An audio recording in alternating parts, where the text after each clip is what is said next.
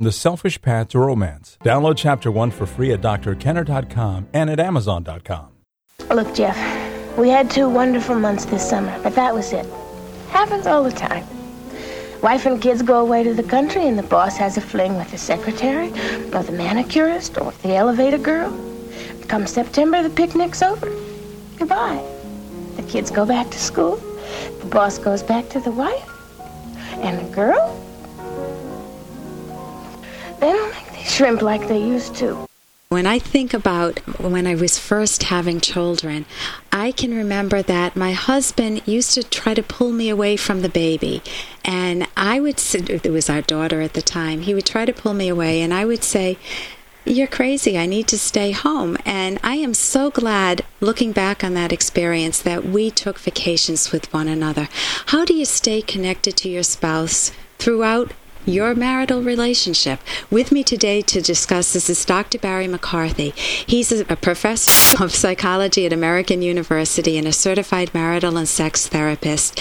Uh, he's presented many workshops nationally and internationally, and he also has co authored eight books with his wife, Emily, including Rekindling Desire. What a pleasure to have you on the show today, Dr. McCarthy. Very glad to be here. Uh, in terms of staying connected, what advice do you give people to stay connected? Well, two pieces of advice. The first is to remember that the most important bond in your family is a husband wife bond. That you need to nurture that and reinforce that, and in the long run, that's the best investment you make in terms of your family and your children. Um, having a uh, parents who are a solid marital couple is a very good thing for kids.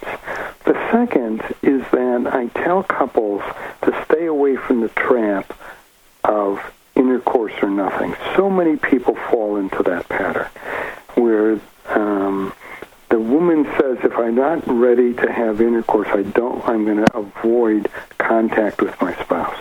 That I I don't have the energy for intercourse.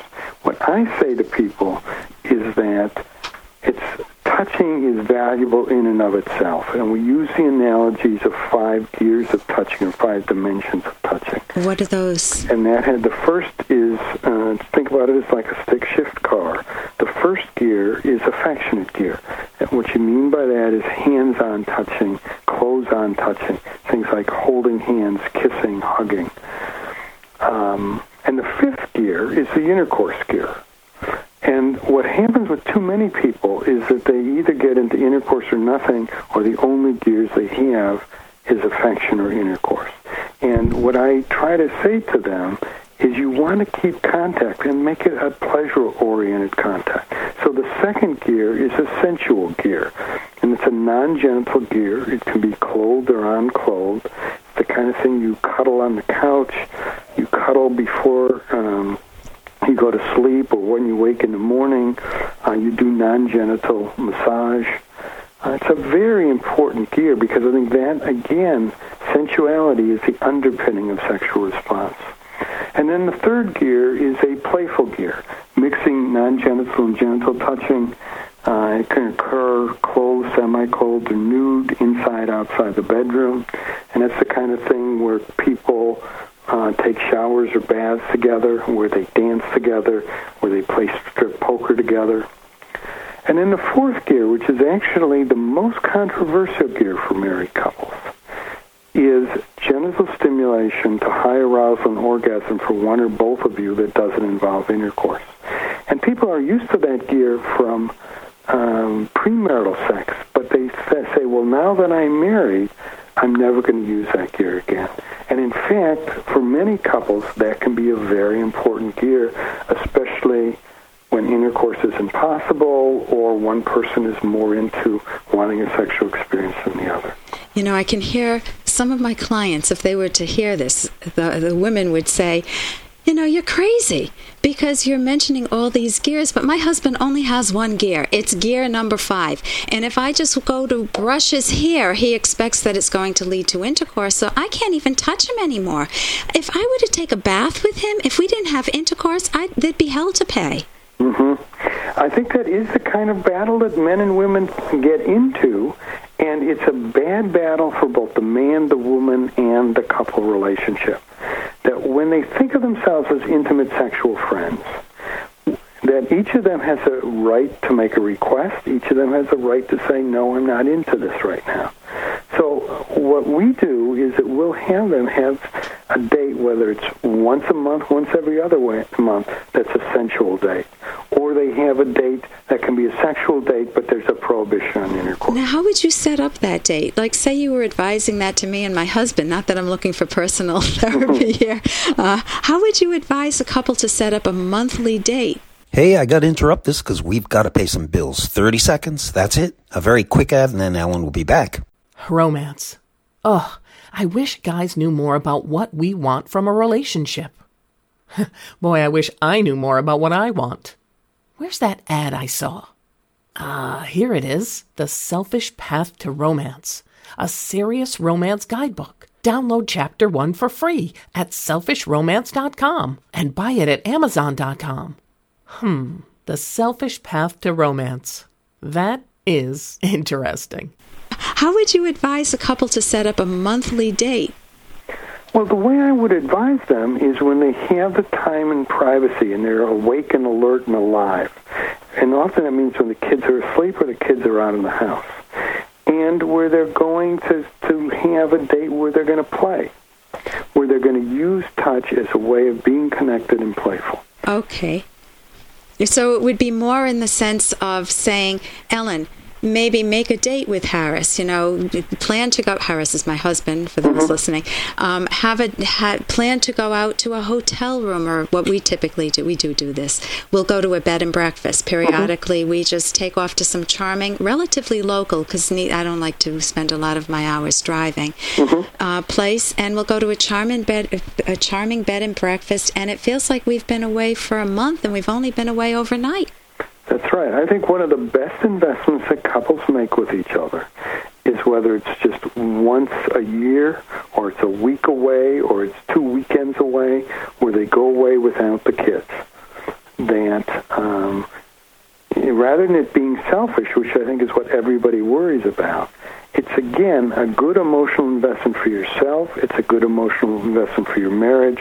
But in the long run, it's also a really good emotional investment for your children.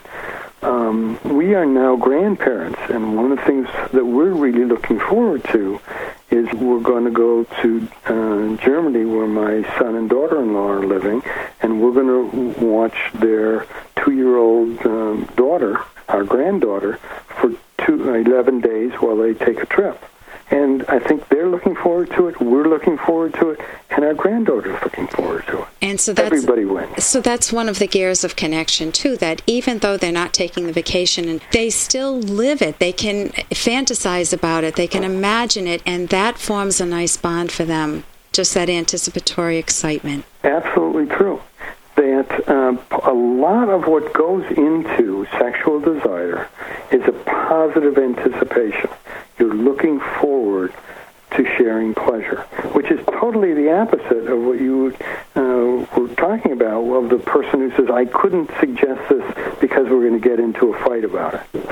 Right. It's the opposite of getting into a fight right. about it. It really is both of you anticipating. So it's both of you being self valuing, which I would call selfish in a very healthy sense. Absolutely. And it's not a me only view where the guy only gets the satisfaction, which you'll never get that way, because if the woman's performing dutifully, it's a, a false victory that he's won.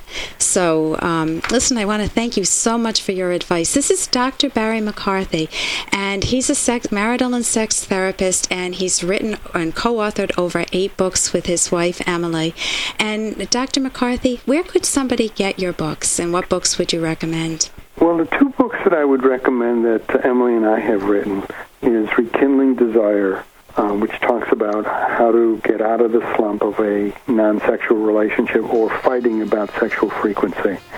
And the second book that we recommend is a book that is a prevention book. It's called Getting It Right the First Time, Creating Healthy Marriage, which talks about the first two years of marriage. Well, that sounds wonderful. Thank you so much for joining us today. I'm glad to be here. For more Dr. Kenner podcast, go to drkenner.com and please listen to this ad. Here's an excerpt from The Selfish Path to Romance, the Serious Romance Guidebook by Doctors Kenner and Locke. Too many individuals settle for less than they want because they are desperate to have a relationship or a spouse, then spend years or decades regretting their decision.